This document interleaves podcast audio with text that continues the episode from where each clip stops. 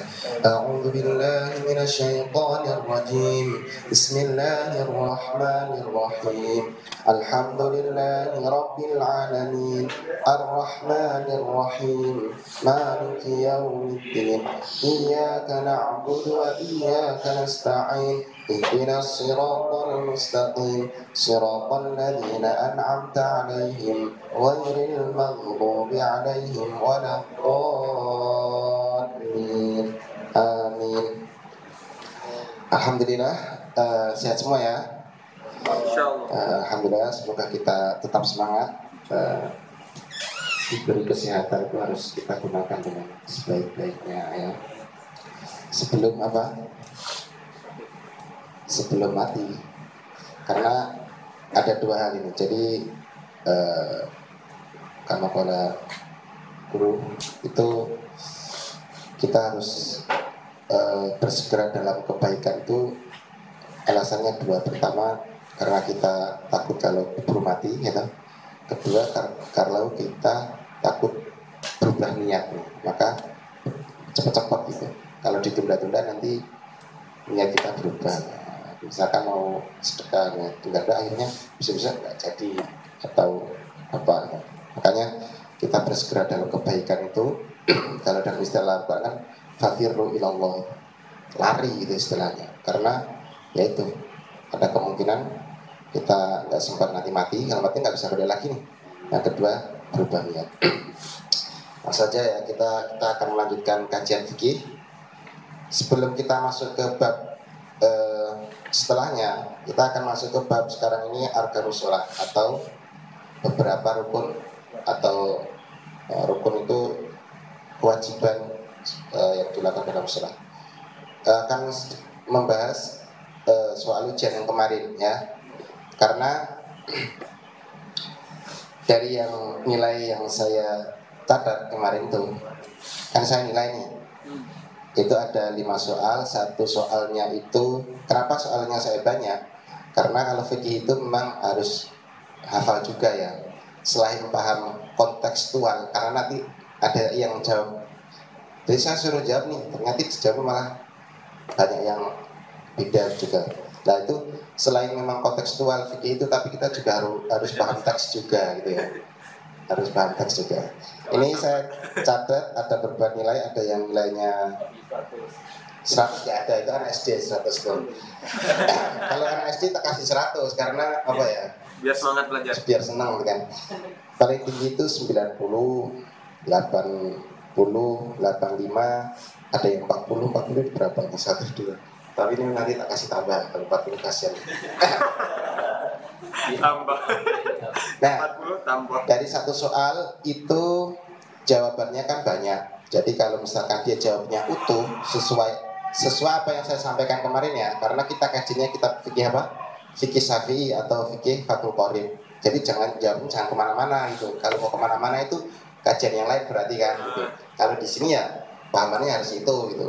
Kalau misalkan punya pendapat lain ya ya nanti soal yang lain kan gitu. Nah, terus satu poinnya itu 20 kalau betul semua kalau cuma diisi eh, separuhnya ya nilainya 15 atau 10 kalau salah ya tak kasih 5 mau paham nulis ya. Nah soal yang pertama yang kemarin masih ingat ya jadi pembagian air itu kemarin ada berapa pembagian air eh, dan contohnya itu ada empat. Kalau dalam kitab ini ya itu kebanyakan jawabnya cuma tiga.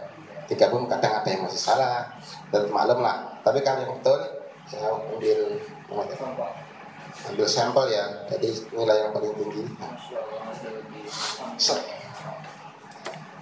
air yang suci dan mensucikan contohnya ya air mutlak tadi air hujan benda air yang suci tapi tidak mensucikan berarti air uh, yang mustakmal, kemudian air yang tidak suci atau air najis, jelas tidak mensucikan, gak usah ditambahin. Itu ya, ya kan. Terus kemudian air yang makruh, ada suci tapi itu makruh untuk digunakan. Itu air musamas. Itu yang banyak yang kurang di situ. Air musamas atau air yang sangat terlalu panas atau terlalu dingin itu makruh. Itu kurang. Berarti uh, nilainya cuma 15. Kemudian yang kedua, soal kedua apa? Uh, cara wudhu kemarin kan soalnya cuma pendek ya bagaimanakah cara wudhu yang tangannya diperban nah, berarti kata diperban itu sakitnya sudah lumayan parah ya kalau cuma sakit sedikit ya nggak usah dibahas itu tinggal wudhu aja yang yang jadi pertanyaan itu sesuai dengan konteks kemarin di, kitab juga namanya Sohibul Jabair itu orang yang e, diperban itu cara wudhunya masih banyak yang e, jawabnya cuma pokoknya Eh, nggak uh, usah disiram cukup diusap aja. Ya memang kalau disiram ya namanya tambah sakit malah tapi kurang karena Soebul Jabar kalau sesuai dalam uh, teks kitab ini atau fikih Syafi'i itu memang bagian yang suci eh bagian bagian yang tidak sakit itu dibasuh biasa. Misalkan yang sakit tangan kanan nih berarti tangan kanannya tetap eh tangan kirinya tetap dibasuh terus tangan kanan. Kalau yang luka itu cukup diusap aja pakai air diusap terus kemudian yang yang sisanya yang utuh itu dibasuh tapi harus di dari atau di sebelumnya tayamum dulu. Jadi wudhu juga plus tayamum dua. Karena apa alasannya? Kalau dalam kitab ini karena wudhunya itu tidak sempurna maka disempurnakan dengan tayamum biar sholatnya tidak ya ada tidak mengulang. Itu yang benar hanya beberapa. Nah, ini ada komplit ini yang mengusap membasuh wajah sekaligus niat secara kemudian tayamu mengusap bagian. Nah ini yang yang komplit yang betul. Kalau cuma diisi tanpa ada tayamum ya walaupun diusap begini-gini tak kasih nilai 5 atau 10 ya tentu itu sesuai kita. Kalau misalkan ada yang punya pendapat lain atau tidak setuju ya silahkan karena fikih itu banyak sekali pendapat ya. Tapi kalau untuk eh, kajian kali ini kita pakai panduannya kitab ya. Jadi uh, kitab Syafi'i. Jadi uh, diusahakan sesuai dengan uh. kemudian yang ketiga uh, apa saja yang membatalkan wudhu nah kemarin kalau dalam kitab ini fikih Syafi'i ada enam ya. Ada enam. Kemarin uh, banyak yang isi juga. Komplit. Tapi juga ada yang nambah-nambahin ini. Nah kalau nambah-nambahin itu gimana ya bid'ah enggak cuman kan jadi nggak enak gitu. Tak kurangi mintanya nanti. Nah itu di sini kalau kemarin kan ada yang apa jawabannya kan apa keluar dari sapi lain dua jalan depan dan belakang itu kan. Kemudian hilang akal jangan sebab sakit atau mabuk kemudian eh, apa tidur. Ini terus ada yang kemudian ada yang kurang banyakkan tuh menyentuh kemualian atau dakar atau dubur. Itu batal. Itu banyak yang nggak ngisi. Menyentuh barangnya sendiri itu batal. Ataupun barang orang lain ya. Barang orang lain itu misalnya kecil. Ya kita praktek. Itu batalnya dengan ini. Dengan kafa kemarin sudah jelaskan dengan batinnya. Tapi kalau dengan sini itu gak batal. Misalkan uh, fawas kencing kemudian pengen di apa cebokin terus pakai ini itu nggak batal. Tapi kalau pakai ini batal. Teman ya itu banyak yang kurang. Nah, tapi ada yang nambah-nambahin ini. Ada yang nambah-nambahin tercatat di sini ada yang siapa yang nambahin ya pokoknya fulan bin fulan nah fulan bin fulan itu nambahin terkena najis atau menginjak kotoran. Terkena najis atau menginjak kotoran itu tidak membatalkan wudhu. Itu ingat-ingat ya jangan nambah-nambahin lagi nih. Yang sekarang sudah kemarin nambahin nggak usah nunjuk orang mungkin juga. Jangan-jangan nunjuk orang nilainya juga. terkena najis itu kalau misalnya kita wudhu terus menginjak kotoran ya udah. Bilas aja. Tapi terus jangan dibawa buat sholat mas. Sholatnya ya nggak sah tapi wudhunya tetap sah. Kemudian ada yang uh, makan tulis makan dan minum. Makan dan minum itu jangan batalkan itu jangan ditambah lagi. Oke, makan terus sholatnya gimana? Kecuali masih sisa makannya terus di bawah sholat setelah itu beda lagi urusannya itu bukan batal rambut itu membatalkan sholatnya kemudian eh, ada yang namanya haid dan nifas dan keluar mani kali itu haid dan nifas ataupun keluar mani itu sudah tidak hanya membatalkan wudhu sujud wudhu saja. Kalau membatalkan wudhu kan berarti dengan wudhu cukup. Hmm. Kalau haid dan keluar mani itu sudah mewajibkan Mandi. mandi. Jadi babnya sudah beda. Tapi lebih tinggi. Kemudian soal yang keempat eh, soal keempat apa? Ciri-ciri haid ya, ciri-ciri haid itu eh, kemarin minimal ada syarat lima itu ya, Ya. untuk suruh hafal itu, itu biar lebih mudah darahnya keluar dari yang apa wanita yang lebih dari 9 tahun kemaria kemudian darahnya tidak eh, 24 jam 24 jam totalnya rentan sampai beberapa itu misalkan hanya tujuh hari ya kalau total 24 jam kemudian jarak antara suci 15 hari kemudian head tidak boleh lebih dari 15 hari ya. Terus yang terakhir itu tidak dari setelah melahirkan. Itu banyak yang betul cuman ada yang kurang juga. Kemudian yang terakhir syarat wajib sholat. Nah, kemarin syarat sah dan syarat wajib ya. Kalau syarat sah syarat wajib itu yang mewajibkan syarat itu siapa saja? Ya syarat balik berakal. Cuma tiga ini bisa balik berakal. Kemudian kalau syarat sah ya syarat itu diisinya kemarin ada yang mengisi mungkin terlalu semangat ya dia ngisinya terlalu semangat itu langsung Rukun. rukunnya dimasukkan. Nah rukunnya kita belum masuk nih baru mau ini. Berarti itu terlalu terlalu benar lah. Terlalu benar ya akhirnya ya malah nilainya terkurangi karena dia menjawab tidak sesuai dengan pertanyaan. Nah kemudian eh, ya kalau syarat sah ya namanya syarat yang mengesahkan berarti syarat itu ingat syarat itu sebelum kalau rukun itu pas masuknya. Berarti syaratnya kemarin suci dari najis menutup aurat kemudian suci menghadap kiblat masuk waktu sholat mengetahui waktu masuk sholat. Itu itu saja ya. Jadi untuk koreksi yang kemarin itu eh, saya sudah sudah meringkas nilai-nilainya. Eh, saya nggak sebutkan nanti takut gimana gitu. Banyak ada nilainya di sini. Ya ada pertanyaan di sini nggak ada ya? Kita akan masuk ke bab arkan sholat. Ini kemarin menarik nih ada yang komen. Bukan komen sih jadi eh, di luar jawabannya. Jadi fikih itu yang penting kontekstual. Tidak hanya teks saja. Ya saya setuju itu. Asik itu. Dia ngasih masukan keren. Tapi lain kontekstual ya kontekstual tapi teks juga harus paham sebenarnya. Makanya kenapa saya nyarankan punya kitabnya atau minimal kita itu misalkan ada pendapat orang lain ah, aku udah punya dasar nih misalkan kitab ini dalam kitab ini. Bukan hanya sekedar kata ustadz ini kata ustadz ini gitu. Karena nanti dalam itu banyak sekali ikhtilaf gitu jadi saya, saya catat kemarin ikhtilaf itu eh, apa mana ya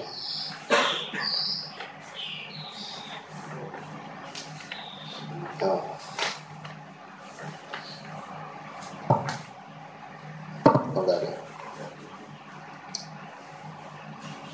Ya ikhtilaf itu biarkan jadi ikhtilaf.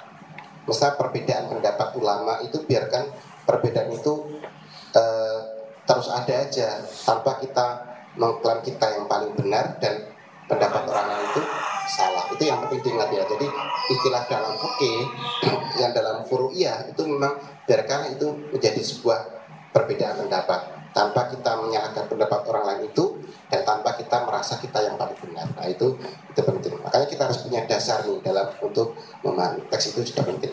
Kita akan masuk ke bab arkan surat. Bismillahirrahmanirrahim. Ini sebenarnya babnya panjang banget ini. kalau kalau cuma diringkas ya 5 menit selesai bersurat ya. Tapi kalau dalam kitab ini banyak sekali eh, masalah-masalah atau penjelasan-penjelasan yang eh, kadang apa ya yang terjadi di masyarakat juga. Makanya eh, untuk belajar fikih itu sebenarnya ya nggak bisa cepat gitu, instan itu. Misalkan langsung seperti tematik pokoknya bab sekarang sholat bisa apa langsung paham dalam sekali pertemuan itu ya agak agak susah gitu. Memang step by step ya jadi sedikit demi sedikit. Kita akan mulai. Faslon sambil eh, dengarkan tes Arabnya ya. Faslon fi arkani sholat watakot dama mana sholat duwotan masya'an jadi sudah dulu ya mana sholat kemarin apa mana sholat? Mana sholat adalah doa secara dua secara syarat adalah sesuatu yang dimulai dengan apa? Takbir dan diakhiri dengan ihram dan diakhiri dengan syarat. Nah, wa arkanus salat dalam kitab ini ya sama niatu asyara ruknan Jadi rukun sholat itu ada 18 18 dalam kitab Fathul Bari 18 ini kalau dalam kitab lain itu masih Syafi'i ya, masih Syafi'i. Kitab Fathul itu isinya cuma ada 15. Kalau di sini 18, 14 bahkan. Saya catat itu kemarin dalam kitab Fathul Min ada Arba'ata Asyad, ada 14. Kenapa beda 18 sama 14? Karena yang 14 ini masukkan tumak nina itu dijadikan satu hitungannya. Kalau 18 dipisah. Misalkan ruku dan tumak nina itu kan Nah, kalau dalam kitab ini rukuk sendiri, tumaninah sendiri, jadi jumlahnya berapa? 18. Kalau dalam kitab Fatumin cuma ada berapa kitab fikih Syafi'i, masih Syafi'i cuma ada 14. Karena rukun dijadikan satu dengan rukun. Jadi misalkan ada pertanyaan, ah, rukun satu cuma 14, ada 18, sebenarnya sama gitu. Cuma cara menghitungnya saja, ya. Pertama, ahaduha an-niyah jadi pertama rukun sholat itu adalah apa? Niat. Niat itu apa? Pengertian niat? Inamal amalu niat. Pengertian niat itu dalam ini dijelaskan wahya qasdu syai' muqtaronan bi fi'lihi wa al-qalb. Jadi pengertian niat itu adalah qasdu menyengaja menyengaja sesuatu atau apa ya bahasanya itu. Ya berniat untuk melakukan sesuatu ya kan? Yang berbarengan dengan perbuatan tersebut. Dan tempatnya adalah di dalam hati. Tapi kalau dilafatkan itu cuma tambahan saja untuk memudahkan soli atau atau niat puasa atau apa itu hanya untuk tapi hakatnya itu di di dalam hati. Dan itu harus muktaronan bi di, di fi'li harus berbarengan dengan pekerjaan tersebut kalau nggak berbarengan apa namanya azim wah saya niat sholat Ma'rif nih, padahal baru sekarang nih. Ya, itu belum niat ini, baru azim aja. Kalau niat ya pas Ma'rif itu takbir. Dan eh, karena dalam Syafi'i, kalau dalam fikih Syafi'i itu niat itu dia masuk dalam rukun.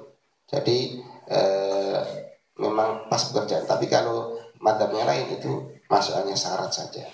Nah, kemudian yang penting, nah yang penting itu juga dalam sholat ini Fa in kana sholatu fardhon wajaban niyatul fardi wa qasdu fi'lihi wa ta'i wa ta'inuhu wa qasdu fi'lihi fi'liha wa ta'inuha min sab'a awdan mathalan kanat sholat nafran data waktin kartu wa data sababun istisqa. Nah, yang paling penting niat itu bukan hanya sekedar niat saja. Di sini dijelaskan niat sholat atau yang dalam hati itu apa isinya. Gitu. Maka di sini dijelaskan kalau sholatnya fardu harus ada tiga minimal di sini atau kewajibannya tiga. Kalau fa'inkanat sholat fardon, kalau itu sholat fardu, maka niatnya pertama niatul farido. Kita niat mau sholat fardu, mau fardu, sholat fardu, sholat fardu. Kemudian kostu fi'lia, niat mau mengerjakan sholat. Kemudian ketiga menentukan itu sholat apa. Jadi kalau kita sholat fardu, luhur, asar, atau subuh, itu minimal usolli fardol sufi tiga ini jadi kita niat mau melaksanakan sholat kemudian apa eh, fardunya tadi fardu sunnah kemudian jenisnya. Kalau nggak ada tiga ini berarti sholatnya tidak tidak sah. Misalkan pas sholat maghrib saya pokoknya niat sholat. Ya itu nggak sah. Harus dalam hati itu makanya pas dalam hati niat ketika pas takbiratul saya pokoknya niat sholat fardu maghrib. Sholat fardu maghrib makmum ta'ala. Tiga itu nggak boleh. Jadi niatul fardi kemudian kostu fi'liha yang ketiga ta'yin kalau sholat sunnah cukup. Beda. Kalau sholat sunnah nggak harus menyebutkan sunnah. Pokoknya saya sholat duha gitu itu sudah sah. Saya mengajar sholat duha atau usoli duha itu cukup. Nggak perlu tambahan sunnah karena sunnah tidak perlu disebutkan. Hamdom di sini. Yang pertama masalah niat. Penting kalau misalkan ada pertanyaan ada yang uh, sebelumnya kenapa harus mengucapkan usoli misalkan? Ya itu tidak harus. Mengucapkan lafaz secara lisan itu tidak harus itu hanya cuma dianjurkan saja kalau dalam sapi bahkan dalam madhab lain nggak boleh itu nggak perlu mengucapkan mengucapkan niat itu di dalam hati ya tapi kalau dalam sapi itu dijelaskan mengucapkan pelafatan itu hanya untuk lebih memudahkan saja untuk sebagai pancingan ketika pas takbiratul ihram itu tahu apa yang mau diniatkan itu. Tuh? Kemudian wasani nah, kedua yang kedua adalah berdiri. Berdiri ini wajib ma'al kudrati, tapi kewajiban berdiri itu bagi yang bagi yang mampu.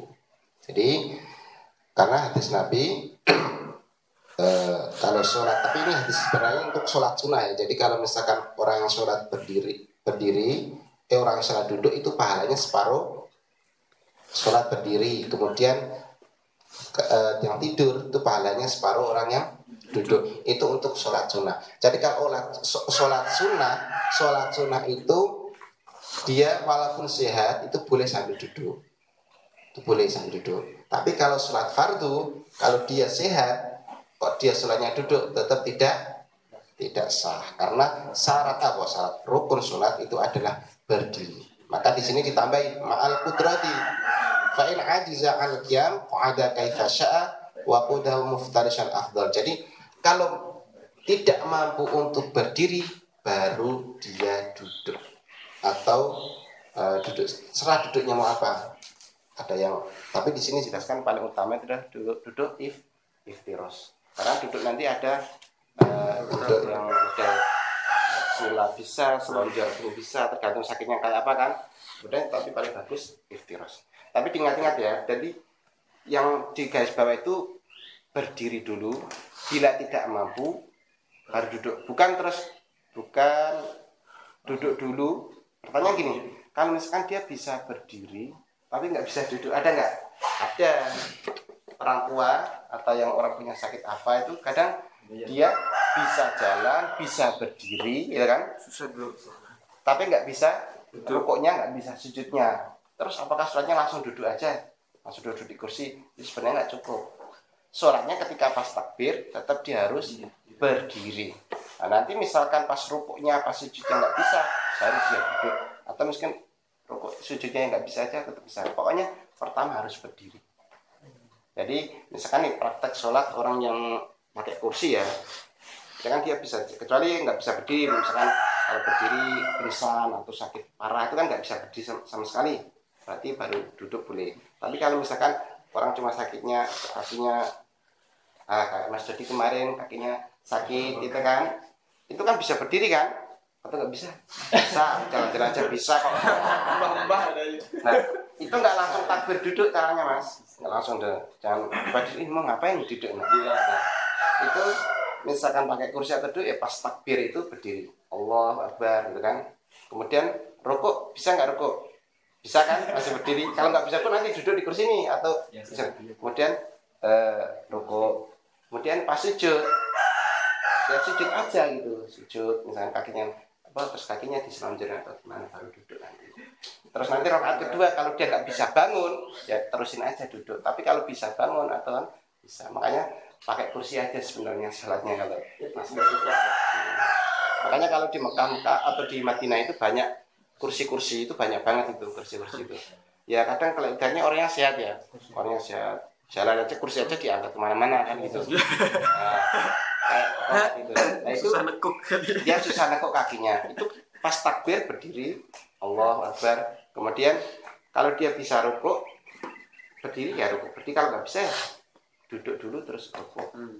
Yang penting rukuk antara sujud dan rukuk itu lebih tinggi rukuknya misalkan sudah duduk nih kan nggak bisa berdiri kan? Takbir Allah Akbar. Kemudian ketika pas mau rukuk dia kan nggak bisa rukuk nggak bisa muka dia duduk kemudian rukuk begini nanti takbir lagi masih duduk kan? Terus sujudnya. Antum? Kemudian yang ketiga yaitu takbiratul ikhram atau membaca takbir. nggak bisa Nggak bisa. Apa? Takbiratul ikhram jadi tiga ini bareng. Niat, berdiri dan takbiratul ikhram ya. Niat, berdiri dan takbiratul ikhram itu harus bareng. Berbarengan ini. Pas niat ya pas berdiri pas takbiratul ihram. Nah, karena di sini takbiratul ihram itu kapan? Ah, niat itu niat itu kapan? Itu pas takbiratul ihram. Fatayaan alal qadir binutku biha ayakura Allahu Akbar. Jadi takbir itu harus menggunakan lafaz Allahu Akbar. Nggak boleh diganti bahasa Indonesia, nggak boleh. Harus Allahu Akbar. Ataupun dibalik Akbar Allah itu nggak bisa. Atau Ar-Rahman Akbar itu nggak bisa. Harus lafaznya Allahu Akbar. Itu nanti syaratnya juga nggak bisa dipanjang, nggak boleh dipanjangin Allahnya, barnya nggak boleh dipanjangin. Allahu Akbar itu nggak boleh. Jadi alif istifham nanti namanya. Allah itu dan apa Akbar gitu. Kayak lagunya siapa itu ya nggak bisa.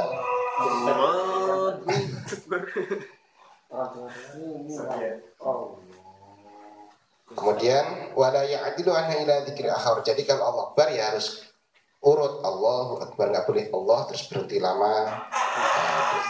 Wa yajibu qarnun niat bitakbir. Jadi wajib membarengkan niat dengan takbir. Jadi niatnya itu pas lafat dari lafat Allah sampai akbar tadi.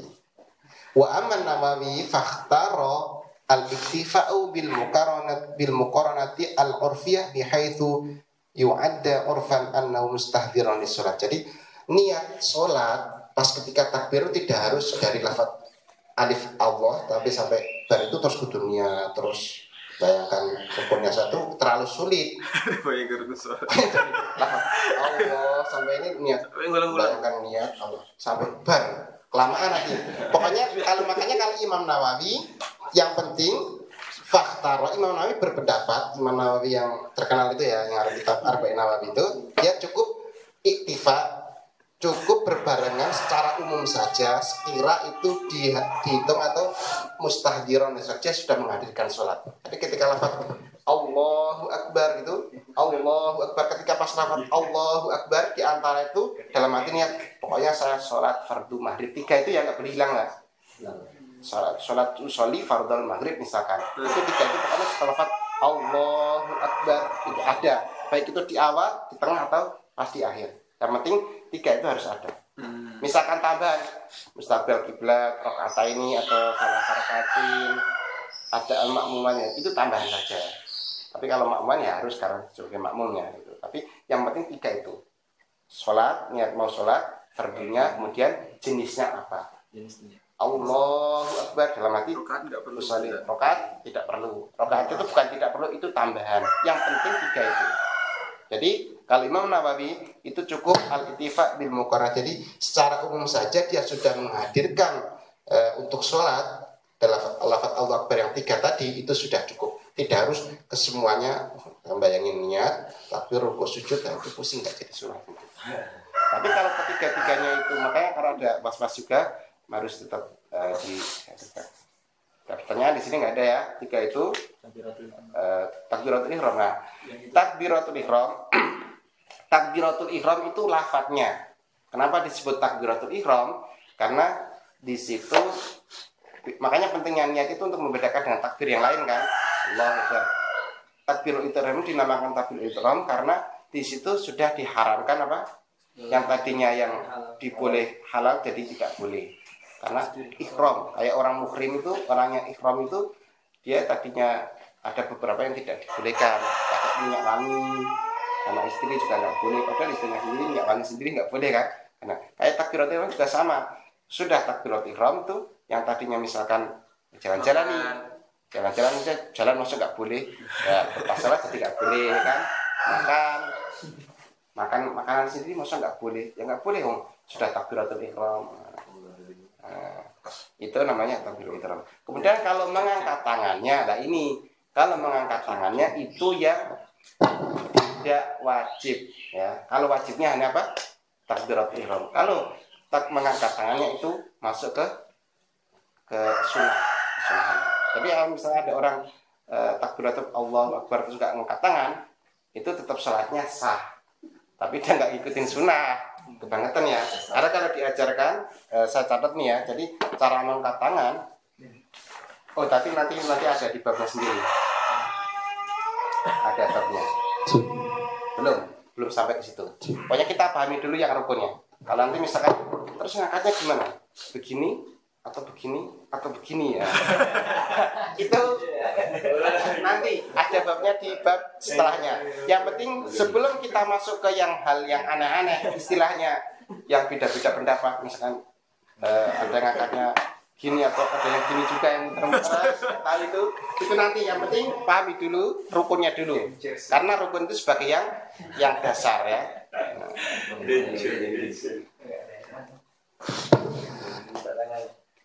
sudah berapa tiga ya.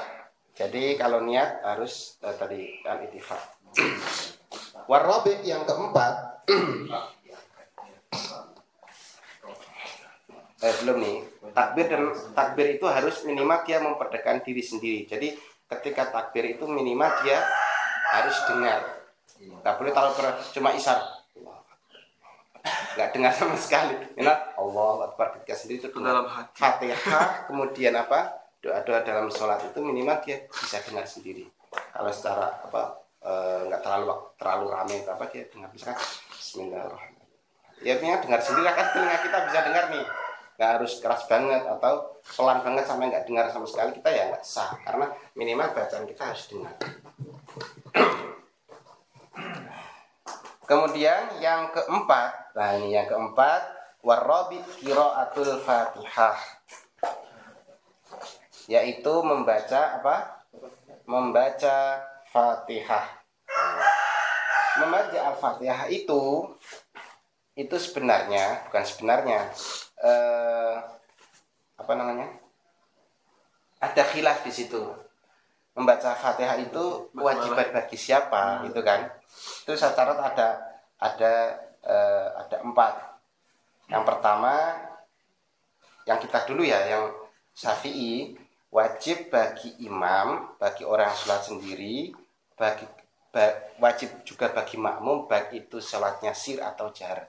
Jadi kewajiban membaca fatihah syafi'i itu bagi siapa? Ya pokoknya mau itu jadi imam mau jadi sholat sendiri mau itu jadi makmum baik itu sholat sir atau jar setiap rokaatnya wajib membaca al-fatihah tuh itu syafi'i misalkan masbuk gimana? Kalau masbuk ya cukup sebagian aja. Namanya juga masbuk ketinggalan kan gitu. Cukup sebagian aja. Kita sudah ikut baca. Itu yang yang pertama. Kemudian kalau pendapat kedua itu hanya wajib bagi imam dan munfarid sholat sendiri. Siapa yang sholatnya eh, pasjar saja. Pas pasir ini saya nggak catat nih pokoknya pendapat aja gitu. Jadi kalau makanya dia ketika jadi makmum dia nggak ikut baca fatihah pas jaharnya ya. Pas jaharnya rakaat pertama rakaat kedua dia cuma dengarkan aja. Terus yang yang pas rakaat ketiga baru baca. Karena apa? Ketika dibacakan Al-Quran ya dengarkan saja gitu. Itu kemudian yang ketiga itu wajib bagi imam mufarid wajib bagi makmum ketika sir jar tidak. Yang tadi yang yang kedua tadi jahar dan sir eh, tidak wajib. Yang kedua cuma sir saja. Jadi kalau yang kedua tadi apa kewajibannya itu pas eh, eh, baik sir atau jahar dia tidak wajib ya tidak wajib. Kalau yang ketiga eh, wajibnya bagi makmum ketika sir saja kalau jahar tidak. Yang terakhir tidak wajib bagi imam dan fadil makmum itu baca baca Al-Quran tapi kalau saya sendiri atau Syafi'i itu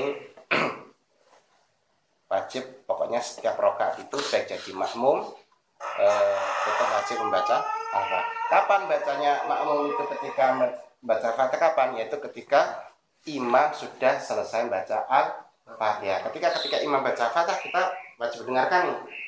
Kalau misalkan kita baca ya makro kalau membarengi imam eh, imam baca setelah amin itu baru kita baca al-fatihah. Makanya sebenarnya jadi imam itu eh, setelah fatihah itu ada agak jeda sedikit itu memberi kesempatan makmum untuk membaca al-fatihah. Saya masih ingat kalau di Madinah itu ada satu imam itu entah siapa imamnya nggak tahu. Pokoknya itu dia nyolatin tuh pasti pas ngimamin itu dia setelah amin itu agak agak jedanya agak lama. Lumayan buat fatihah itu udah dapat hampir separuh gitu, udah mau selesai. Baru ketika mau baca surat kita sudah hampir selesai. Caranya seperti itu. Nah, kalau yang misalkan punya keyakinan ah saya sudah jadi makmum nggak perlu baca fatihah, gitu kan? Kemudian udah ditanggung imam, ya silakan itu pendapat pendapat lain. Tapi kalau pendapat syafi'i itu kewajibannya itu dalam setiap rakaat bagi siapa pun baik itu makmum, imam atau siapa pun. Baik itu sholat sir atau sholat jahar. Kemudian dijelaskan eh, wa bismillahirrahmanirrahim ayatun minha. Nah, jelaskan dari ini dan lafaz bismillahirrahmanirrahim itu termasuk bagian dari apa? Surah al-fatihah. Karena nanti pendapatnya juga ada mengatakan bahwa bismillahirrahmanirrahim itu bukan termasuk surah al-fatihah. Itu. Jadi eh, bahkan aku dulu punya Quran. Saya punya Quran itu saya beli itu online ya online itu Quran apa itu itu karangan orang Indonesia. Maksudnya tafsirnya asid ya itu siapa apa itu. Itu al-fatihahnya Bismillahirrahmanirrahim itu tidak masuk ke ayat itu. Bismillahirrahmanirrahim terus Alhamdulillah ayat satu itu Qurannya mana ya? Yang nggak tak bawang tapi pernah pernah punya itu pernah punya itu pertamanya. Itu Quran tafsir ya Quran yang ada terjemahannya itu. Jadi berarti itu pendapat lain kan dengan Syafi'i. Jadi Quran itu paling atas gitu. Kemudian Alhamdulillahirrahmanirrahim Alhamdulillahirrahmanirrahim itu ayat satu. Terus ayat kan Al-Fatihah itu sepakat kalau ulama itu tujuh ayat, ya kan? Masani. Ayat ketujuh, ayat keenamnya itu Siratal ladzina an'amta alaihim itu berhenti ayat ke berapa? Wairil maghdubi alaihim waladdallin ayat ke tujuh. Itu bagian tidak memasukkan Bismillahirrahmanirrahim. Tapi kalau Syafi'i mayoritas itu memasukkan Bismillahirrahmanirrahim itu termasuk apa? Bagian dari surah Al-Fatihah yang paling pasti ya Bismillahirrahmanirrahim itu surat itu apa eh, wa inna min Sulaiman wa Bismillahirrahmanirrahim. Itu ya surat An-Naml gitu ya. Inna Sulaiman. Itu cerita Nabi Sulaiman ngasih apa? Ngasih surat ke Ratu Bilqis. Ngajak ngasih isinya tulisannya Bismillahirrahmanirrahim. Itu jelas masuk dalam satu ayat kalau itu kan. Terus kalau Bismillah eh, termasuk tambahan setiap surah. Kecuali apa surah atau jadi kalau sholat sendiri kalau saya tetap baca Bismillahirrahmanirrahim. Kemudian eh, apa kalau surah nah kalau surah itu Bismillah itu kan dibaca di awal surah. Jadi kalau kita mau awal surah misalkan awal ya awal permulaan surah itu dianjurkan baca Bismillah. Tapi kalau di tengah-tengah nggak perlu walaupun itu safi ya. Jadi misalkan eh, sholat langsung ngambil tengah-tengah ayat. Ya ayyuhalladzina amanu kutiba alaikum. Misalkan itu nggak harus bismillah karena bismillah itu dibaca awal surah bismillahirrahmanirrahim alif lam mim itu baru baca bismillah awal surah. Oh, itu ketika sholat gitu. Seperti itu ya. Jadi nggak harus tentang sholat terus baca bismillah terus padahal di tengah-tengah tengah-tengah iya. surah. Nah yang jadi perbedaan juga apakah bismillah ini dibaca secara sir atau dibaca secara jahar? Itu kan nah itu. Karena dalam asrama ini sendiri ada yang Bismillahnya keras ada yang Bismillahnya. Tapi tetap baca kan? Yang penting baca aja. Walaupun sir nggak apa-apa yang penting baca. Takutnya dia nggak baca nih. Kalau kalau berarti kalau nggak baca dia nggak memasukkan Bismillah uh, ke uh, tapi memang ada pendapat Imam Malik itu Bismillah tidak apa tidak mewajibkan baca Bismillah. Bismillah tidak tidak, tidak baca Bismillah. Langsung Alhamdulillah. Nah kalau sir atau jar itu kalau jenengan baca di itu buku itu apa itu namanya? Kan itu dibaca itu. Tafsir, apa? Ibnu Kasir itu bahas ketika tafsir e, menafsirkan surah Al-Fatihah itu ada Bismillahirrahmanirrahim dibaca jar atau sir itu mayoritas kalau sahabat ya dari, dari mulai Abu Hurairah itu kan. Kemudian Ibnu Umar, uh, Ibnu Umar kemudian Muawiyah itu Bismillahnya itu dibaca apa dibaca jahar bahkan Muawiyah dalam buku itu ya, Muawiyah ngimamin sholat di Medina itu Bismillahnya enggak enggak dijarkan nih masuk Bismillah Alhamdulillah protesnya diprotes sama sahabat itu ada di buku itu. Tapi kalau yang Bismillahnya sih itu pendapatnya sama Abu Hanifah dan Ahmad atau Imam Hambal itu apa juga itu ya.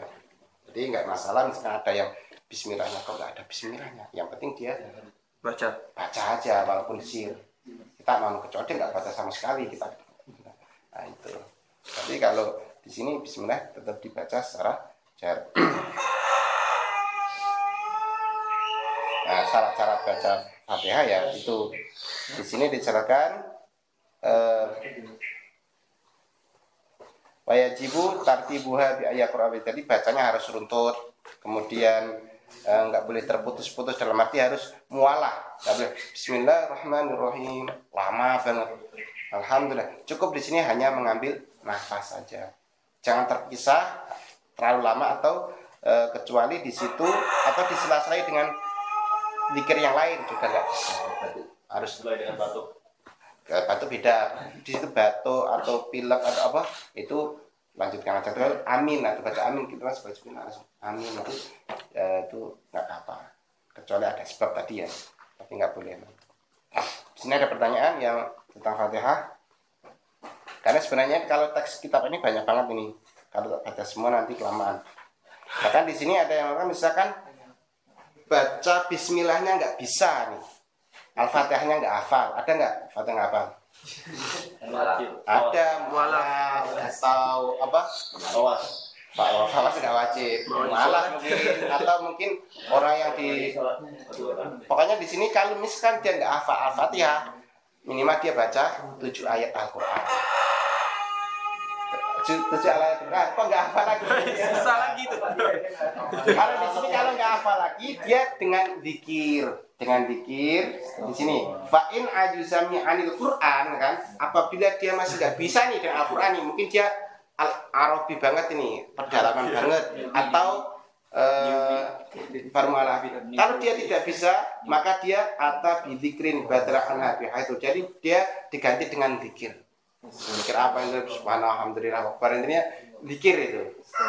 Se- eh, sejumlah seperti huruf dalam Al-Quran eh, dalam Fatihah sampai sekarang nih tambah lagi. Kebangetan ini ya. Fa'il lam yusin qur'anan wala dzikron.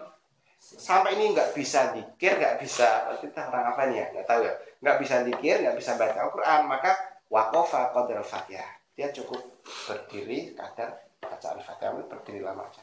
Mungkin dia baru coba terus malas tapi sholat itu wajib sebenarnya ya. Takbir kemudian diam aja. Itu di ini disebutkan dalam kitab ini itu memang ya tapi tapi terus nggak terus kayak gitu terus ya enggak. Itu terus dia harus belajar juga. Mualafnya umur 90 tahun ya belajar agak susah ya tetap tapi tetap harus harus belajar. Ya diajarin dikit kalau dia mungkin mualafnya umur 80 tahun ya kan? Cina lagi kan? Atau Inggris. Cina Cina atau Inggris lah. Bukan Cina ya. Cina atau Inggris atau bukan yang di situ apa? Cina atau Inggris atau selainnya yang bahasa Arabnya susah kan?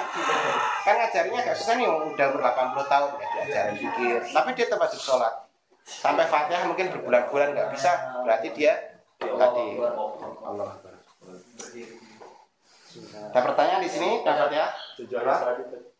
ini baru itu yang harus berurutan atau ada yang ada. apanya Yang tujuan yang ditunjuk dulu.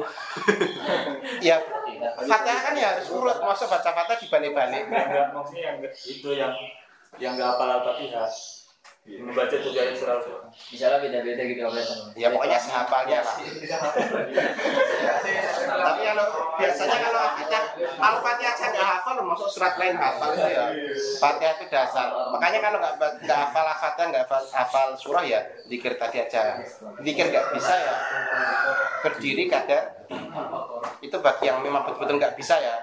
Tapi dia juga harus berkewajiban untuk belajar tuh gue ya di sini ya untuk tentang fatihah udah empat ini Kalau jadi makmum, kan kita baca setelah amin ya. Kalau misalnya sebelum selesai imam baca, kita berhenti apa lanjut? belum selesai gimana Misalnya kita kan, misal antum imam tadi, Hmm. terus amin, terus saya baca al-fatihah. Saya belum saya baca al-fatihah, cuma antum udah mulai baca surat pendek. Saya berhenti. ya ya tetap dilanjutkan Fatihah itu nggak boleh separuh atau wajib itu membaca utuh semuanya gitu loh. Jadi misalkan eh, kasih jeda nih sebentar, kemudian bahkan ketika imam baca nggak seandainya imamnya nggak kasih jeda kan, tetap kita baca Fatihah gitu. Terus "Ah, kok nggak dengarkan Al-Quran nih imam baca? Kita punya kewajiban kewajiban untuk membaca Al-Fatihah. Nah, terus dengarkan ya nanti kalau kita sudah selesai kan juga dengarkan kan. Tadi kan Al-Fatihah kita sudah dengarkan, kewajiban itu dengarkan Al-Fatihah sudah dengarkan. Nanti misalkan kita pas baca, apalagi imamnya baca kelelahan kan, kita harus baca bismillah ngebut nih. Nyambung. Pas selesai kita Fatihah, imamnya juga sudah selesai ya bareng ruko gitu. Jangan terus malah baca surat. Makmum itu tidak dianjurkan membaca membaca surah. Dengarkan saja. Makanya ketika imam baca dengarkan. Tapi kita juga punya kewajiban nih membaca Al-Fatihah.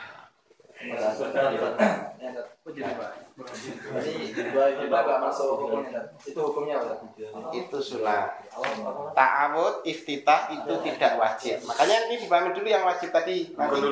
karena ini setelah wajib nanti ada wahai aduha nanti di sini ada mengangkat tangan ada membaca iftitah membaca ta'awud membaca macam-macam itu masuk ke sunnah. Nah, kita lanjut ya. Kita baru berapa ini? Tanya jawabnya nanti di akhir. lima ya nanti berapa aja terakhir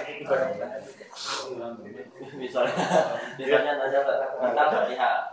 Nah kita makmum ya fatihah kita belum selesai imam sudah ruku dan kita tuh udah ikut sejak awal soalnya kita ngalamun itu berarti. Wah, Bismillahirrahmanirrahim. Yasin Allah Akbar. Nah itu kan ya semua baca Al-Fatihah. Nah itu gimana? itu banget ya kalau dia? Sudah ada makanya ya itu sebenarnya nanti jadi ya gimana ya? Ya bisa nggak sah sholatnya karena dia nggak baca fatihah.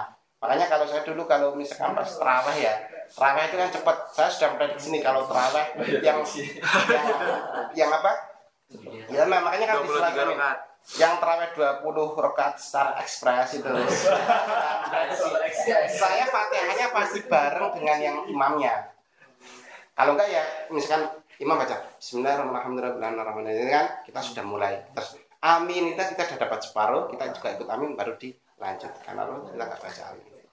Kalau kita nggak ng- nggak ngitun dari tengah-tengah atau dari apa itu nunggu imam amin baru baca kalau sholat terawih cepat pasti nggak nyampe. Itu jadi sholatnya nggak sah nanti. Ikut imam nggak apa-apa. Ya jadi kalau diusahakan ya apalagi biasanya ngalamun nih pas imam baca. Ngalamun dengarkan. Coba amin mas amin ngalamun aja. Terus bahaya itu bahaya itu. Sisa sholatnya nggak sah karena imamnya terlalu merdu jadi terlalu merdu ya. Ma- makanya ya dikasih jeda itu juga. Tapi ya kalau yang pendapat yang tadi sudah ditanggung imam enak nih sudah ditanggung imam ini. Jadi kita nggak usah baca itu. Tapi kalau ini kewajiban itu ya bagi makmum per rakaat juga. Apalagi sih ditambah lagi kalau sir yang sampai lupa kebangetan. Misalkan sudah rakaat ketiga nih. Allah Akbar. Tadi kan sudah sudah kebiasaan nih. Makanya kalau yang takutnya yang yang sudah ditanggung imam itu rakaat pertama rakaat kedua kan sudah dengarkan ah, enak lah. Oke lah ditanggung sir. yang itu ya. terus ya pendapat yang itu. Terus pas rakaat ketiga berhubung sudah ke bawah yang rakaat pertama kedua Eh, sambil ngalamin nunggu baca kok baca oh ya rakaat ketiga Allah lah aduh udah gimana itu nanti? Nggak baca sama sekali ya sudah nggak baca nggak dengar. Makanya untuk lebih aman. Tuh ya dari rakaat pertama kita baca al-fatihah. Kapan ya itu? Pas amin tadi Gitu. udah lanjut ya. Siap. kita baru berapa ini? Lima sekarang? Sekarang lima. wal khamis ar-ruku yang kelima adalah ruku. Wa aqallu fardihi liqa'in qadir ala ruku mutadillah filki salima yadai wa kubati ayan jia ayan ayan hania bi ghair inhan inhanas qadra buli rohati rukbatahi wala ardu wa ta'lima jadi yang pertama eh apa yang pertama? Yang kelima adalah ruku. Di sini dijelaskan paling sedikitnya atau aqallu fardi pokoknya minimalnya ruku itu seperti apa? Di sini bagi uang sing yang dia memang mampu nggak sakit tadi ya kan? Nggak sakit sakit kan rukuk semampunya nih. Kemudian eh, dia juga berfisik normal normal lah nggak terlalu eh, tinggi nggak terlalu pendek pokoknya normal seperti itu. Kemudian itu di sini ayan hania dia membungkukkan eh, membungkuk di goirinas tanpa membusukkan dada. Jadi membungkuk tanpa membusukkan dada ya bungkuk. Sekira kalau tangannya itu bisa meraih apa lutut. Jadi walaupun tangannya nggak nggak tidak aja sudah sah.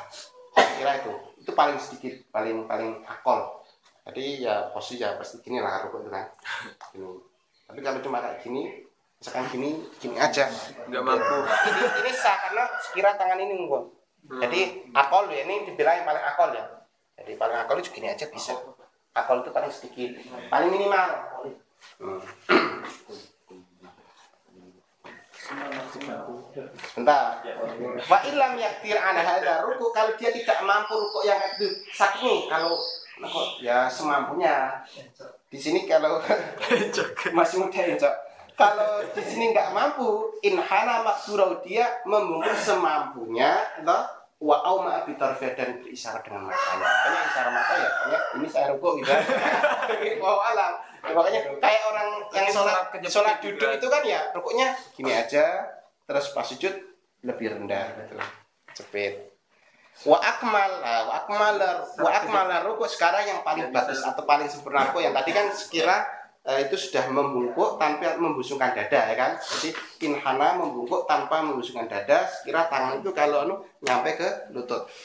Paling sempurna di sini yaitu wa akmal ruku taswiyatur raqi dhahrahu wa unuqahu bihaitsu yasirani ka sahihatin wahidah. Jadi itu eh, apa namanya orang yang rokok tadi itu taswiyah rata itu.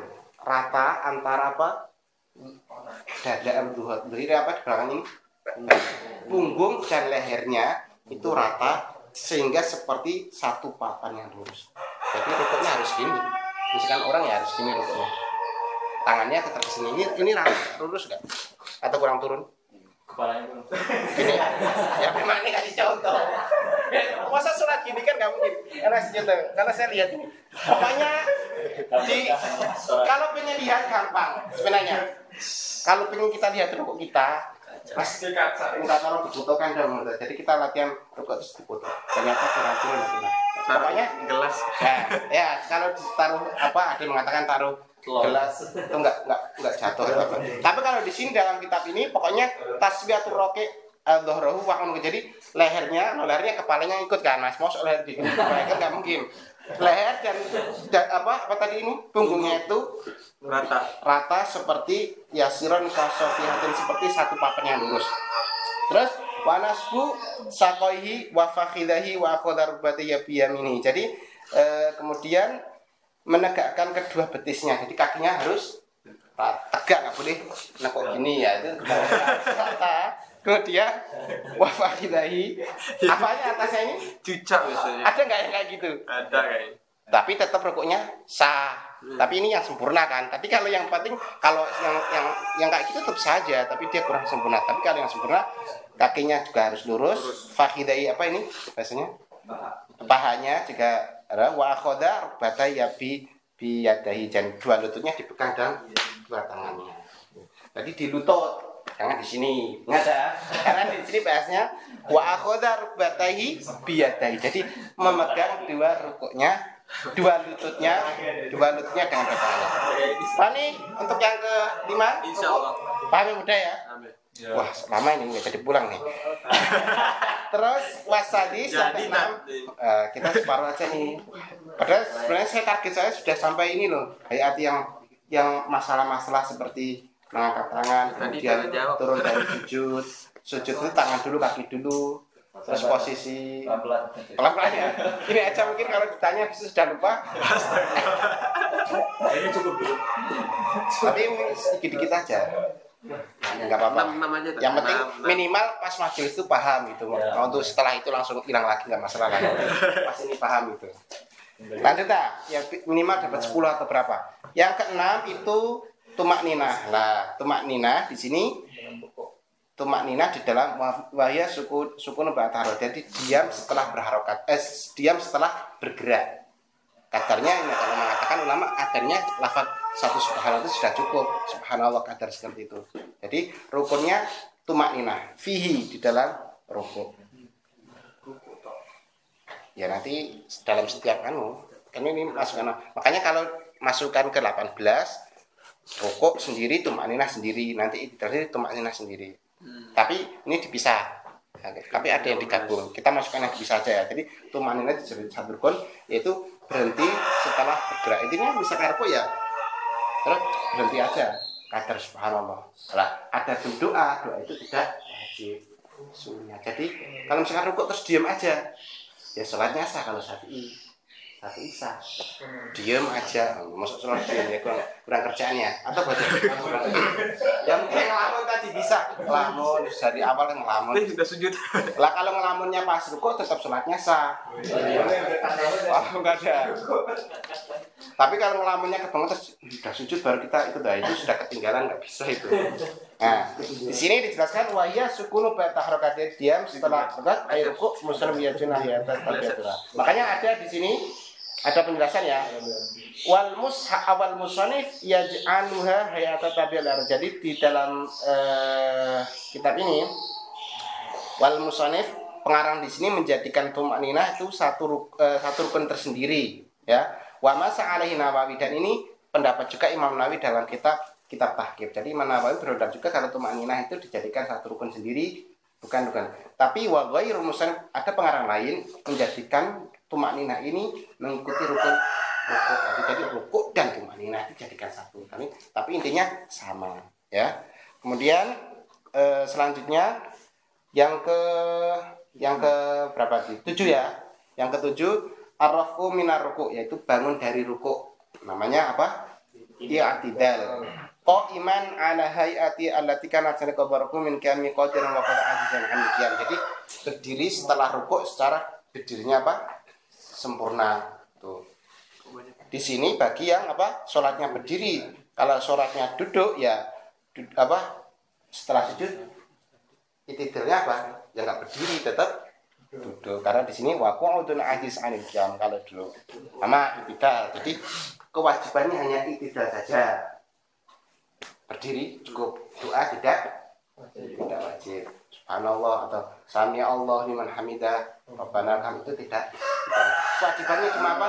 Pokoknya setelah sujud itu itidal, tegap kadar subhanallah. Kalau nggak doa berarti kan cepet nih. Langsung "Ih, cepet banget itidalnya nggak doa kan. Justru doa aja nggak doa gitu aja.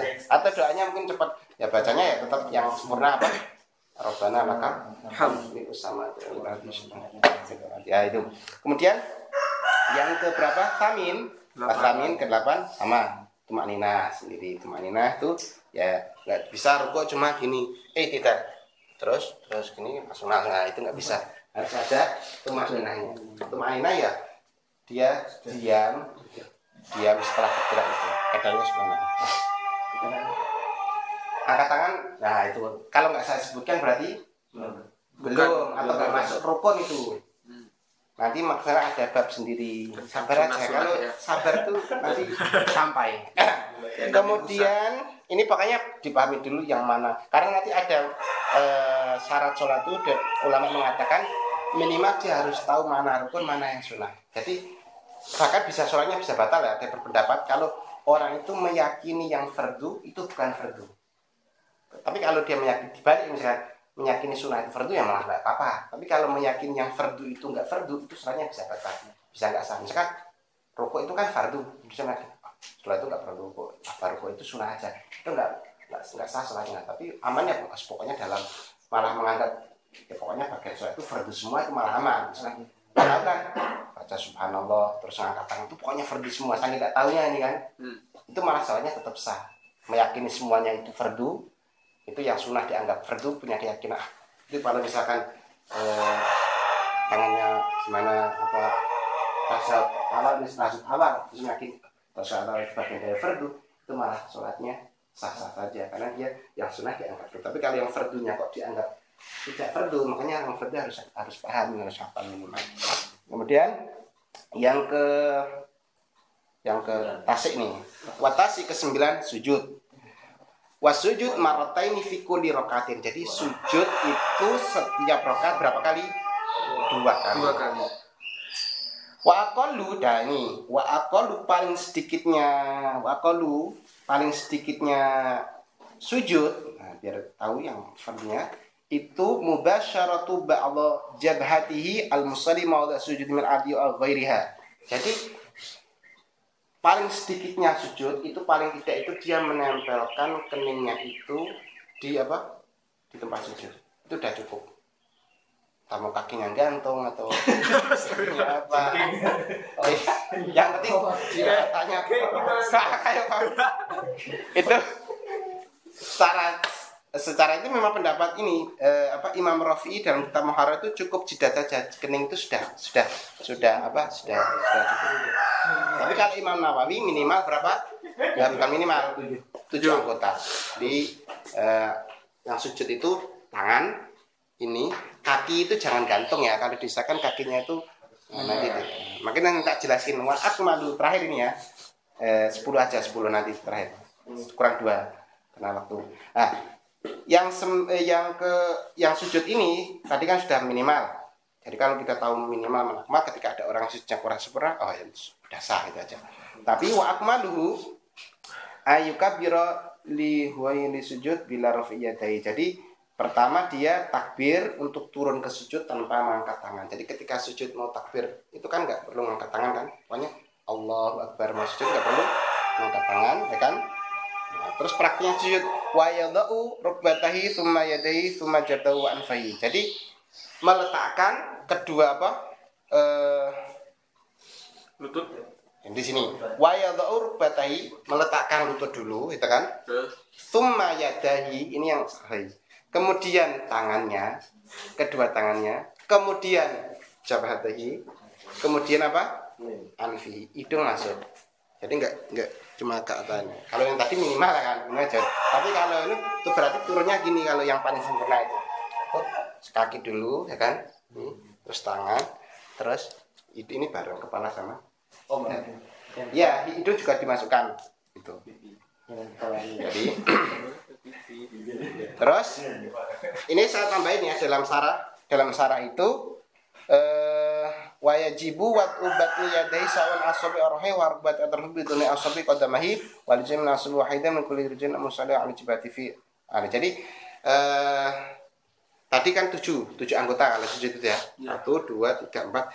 Kakinya kakinya itu di yang asobek jari bagian dalam ini posisinya gini loh bahasanya gini nah misalkan gini. Nah jadi ditekuk atau dimasukkan di sini bahasanya wa batni eh, rukbati wa atrofi butuni asobi kodamai jadi meletakkan apa me- ujung jari butun jari apa kaki itu asobi walaupun hanya sebagian jadi kalau bisa ya tetap kedua nanti terus jaraknya ada yang eh, mepet atau apa. Kalau sapi renggang sesuai berdirinya. Berdirinya kan nih.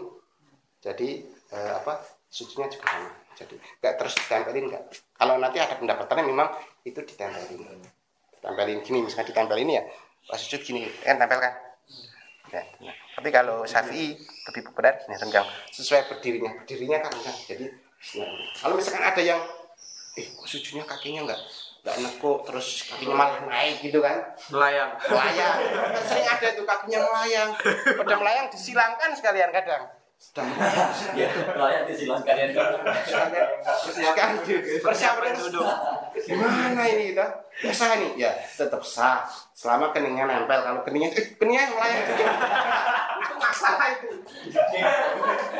ini lihat lihat sujud jadi yang penting keningnya meneng dan syaratnya sujud itu harus ada tahamul di sini ya. Jadi ada tahamul itu dalam arti ditekan.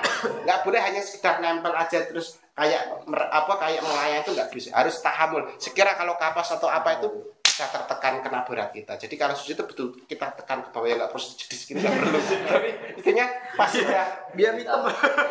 Ya biar hitam itu gitu, terus dijedok-jedokkan ke batu itu biar hitam ya nggak terlalu kayak over itu namanya. Yang penting ya tapi memang bagusnya sholat itu ada asarnya juga. Bagus biar kelihatan gitu kan. Gitu Nah, kalau nggak pernah sujud kan. Nggak ada.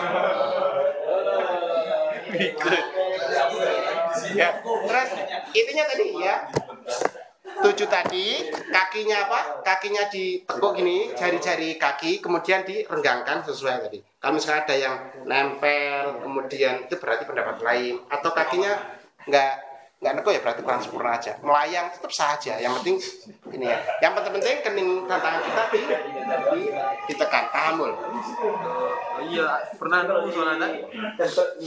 Ya, sebentar. Tuma yadai, tuma jabtahu afi ma'an. Wa isan kasfiyatin hakul terus. Nah, di sini jelas wa kasfu qadamahi dzikr dzikr was jadi membuka kedua kakinya tadi bagi lagi. Jadi memang kakinya dibuka di kitab ini dijelaskan kaki yang dua itu jangan ditempelin gini tapi di dengan sesuai berdiri tadi jadi posisi gini ya kan tangannya begini kemudian tadi kalau misalkan ada yang turunnya pakai tangan dulu itu juga pendapatnya lain kalau dalam kitab ini tetap kaki dulu maksudnya ada yang turunnya itu gini ada nggak Ada. makanya kedengeran kalau sholat duduk duduk ya berarti turunnya orang kaki dulu gitu yang harus kenceng banget itu ya Nah, kalau ada tangan dulu, saya bahkan lihat video yang viral itu dulu, Gus Ba itu agak, agak, agak iskal ya. Dia yang sholat, kemudian apa ada anak kecil di depannya, itu turunnya mah tangan dulu dia. Jadi turunnya itu gini. Berarti itu pendapat pendapat pendapat pendapat yang lain. Kalau pendapat Syafi'i atau dalam kitab ini pokoknya kedua lutut dulu baru apa? tangan baru jabhatai dan hidung. Hidung diikutkan ya. Jangan cuma gini terus hidungnya ke atas. Misalkan hidung dan ini nempel dan agak ditekan. Tahammul namanya. Nggak harus diusuk-usuk ya. Penting itu penting terus misalkan ada orang yang nggak seperti itu cuma nempel kakinya tetap sah sujudnya tetap sah asalkan nempel kakinya agak naik atau apa tetap sah tapi kurang kurang akmal kurang sempurna. Pokoknya ingat tujuh bagian itu harus tangan ini kakinya gini. Terakhir ya ke 10 yang yang yang 8 wal asir sama tumak nina fihi ay sujud. Tumak nina di dalam sujud. Makanya di sini dijelaskan bihaitsu yanalu maudhi'a sujudahu taklu roksi sekira batasannya nina ini dikasih gambaran sekira tempatnya sujud itu terkena beban kepala. Jadi ya kayak dite- ditekan tadi nggak terus ngambang gitu kan. Ngambang terus kayak ini tempatnya kotor nih jadi ngambang aja. Ya pakai sajadah dong mana gitu. Atau kita takut virus nah, sujud gimana kalau lantainya ada virus ngambang aja. Nah itu nggak boleh. Walayak fi di sini tidak cukup hanya menyentuhkan imsa surok imsa suroksi mau dia tidak hanya menyentuhkan sujud saja nggak boleh. Misalkan "Hmm, gini ya itu nggak boleh. Nyirit Pak. harus bal ya tahamul tapi dia harus menekannya. Itu laukan atau tukotnu di bawahnya ada kapas masalah itu akan tertekan. Walau rasa alayati wa wala wa cukup ya? Sampai di sini ya pakai sampai 10 ada yang 8 lanjut ini besok pertemuan setelahnya. Karena durasi waktu. Ya nggak boleh terhalang ya? Jelas kalau itu jelas. Jadi sujud itu nggak boleh ter- yang terhalang kan cuma ini. Kaki ini ya pakai sarung aurat pokoknya kalau bisa mah. ketujuh ini terutama yang kening ya. Kening ini itu nggak boleh terhalang dengan apa r- kalau rambut sedikit nggak masalah. Yang kalau sebagian masih menempel kan ya, tapi misalkan pakai sajadah ya. Kamu pakai serban nih. Ini ini dijelaskan Habib Rizik ini kemarin eh, saya lihat tuh. Jadi misal kamu pakai serban nih terus pakai serban terus dipakai terus nempel di sini atau perempuan yang pakai mukena itu.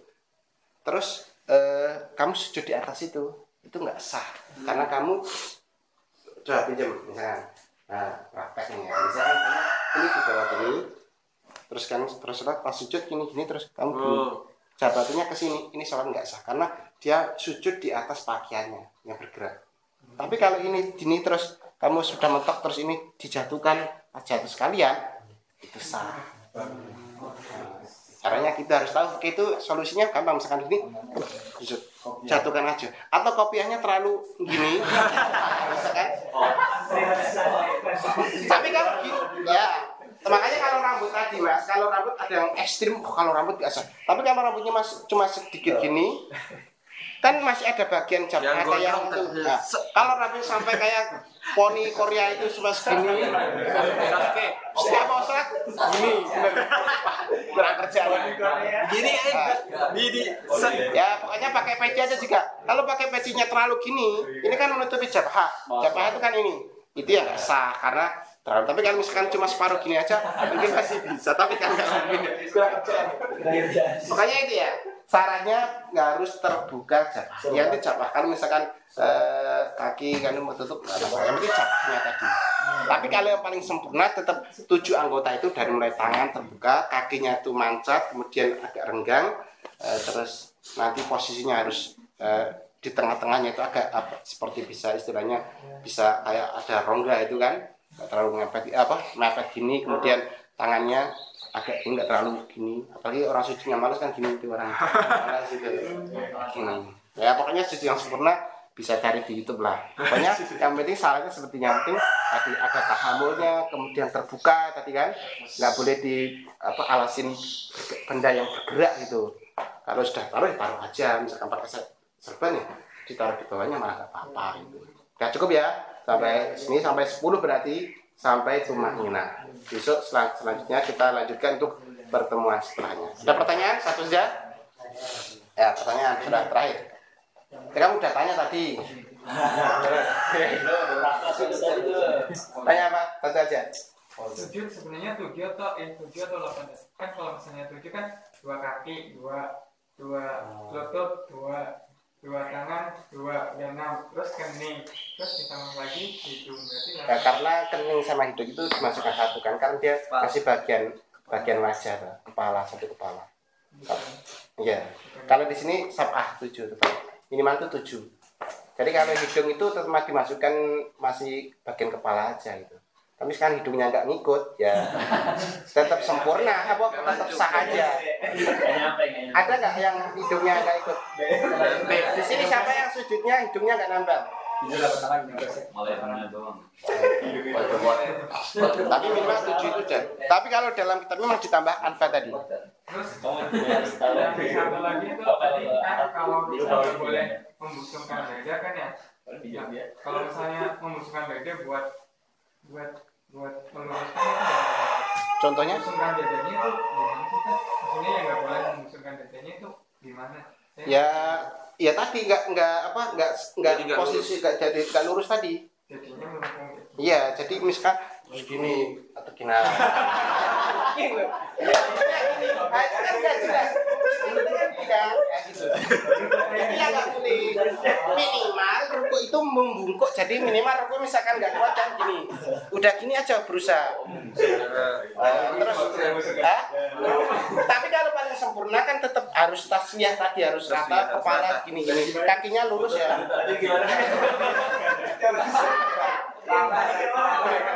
Masa kok gini nantang atau gimana? Busukkan dada gimana kan ya kita dia berarti gak niat rukuk dong. oh Udah capek nih. Udah. Nah, cukup lah. Tanya tanya ya. Ya, alhamdulillah kita sudah sampai berapa nih? Sampai 10 ya. Sebenarnya saya sudah persiapan sampai yang macam-macam nih. Takbir, kemudian eh, kemudian sampai yang apa? Doa-doa ini doa tasawuf doa iftitah doa iftitah juga bermacam-macam ya. Ada yang eh, ah macam-macam bayin apa ini? Bayin apa ini? Kemudian kemudian ada duduk tawar macam-macam. Ada. Yang penting apa? Yang penting kita harus tahu mana itu rukun mana itu yang sunnah. Jadi ketika ada orang yang berbeda dengan kita dalam masalah yang nggak rukun nggak jadi masalah tapi kalau sudah rukunnya aja sudah bermasalah ini tadi keningnya aja ngambang sudah sudah sholat makmum sama dia sudah sudah wawalan itu Kita mundur berarti itu. Hah? Udah mundur aja, angkat tangan. Keningnya ngambang. Atau sholatnya di atas. Nah, contohnya. Mundur kalau Nah, itu saja ya. Jadi yang penting sama tadi yang penting niatnya juga harus harus betul. Tiga, tiga, tiga itu. Nah, alhamdulillah kita akhiri dengan baca Alhamdulillahirabbil alamin. Semoga bermanfaat. Eh, jangan lupa dimutolaah ya. Jadi eh, ujian itu belajar apa kita belajar ilmu itu bukan tujuannya untuk ujian tapi ujian ada itu hanya untuk kita belajar aja gitu. Makanya nilainya ini kalian lihat. Buat motivasi Siapa yang paling gede saat? kalau gitu ada lah. Ya. itu nggak dibagi? Apa? Jangan. Nanti di, di akhir tahun mungkin banyak ya kita tuh ya dengan bacaan uh, kafaratul majelis Assalamualaikum warahmatullahi wabarakatuh.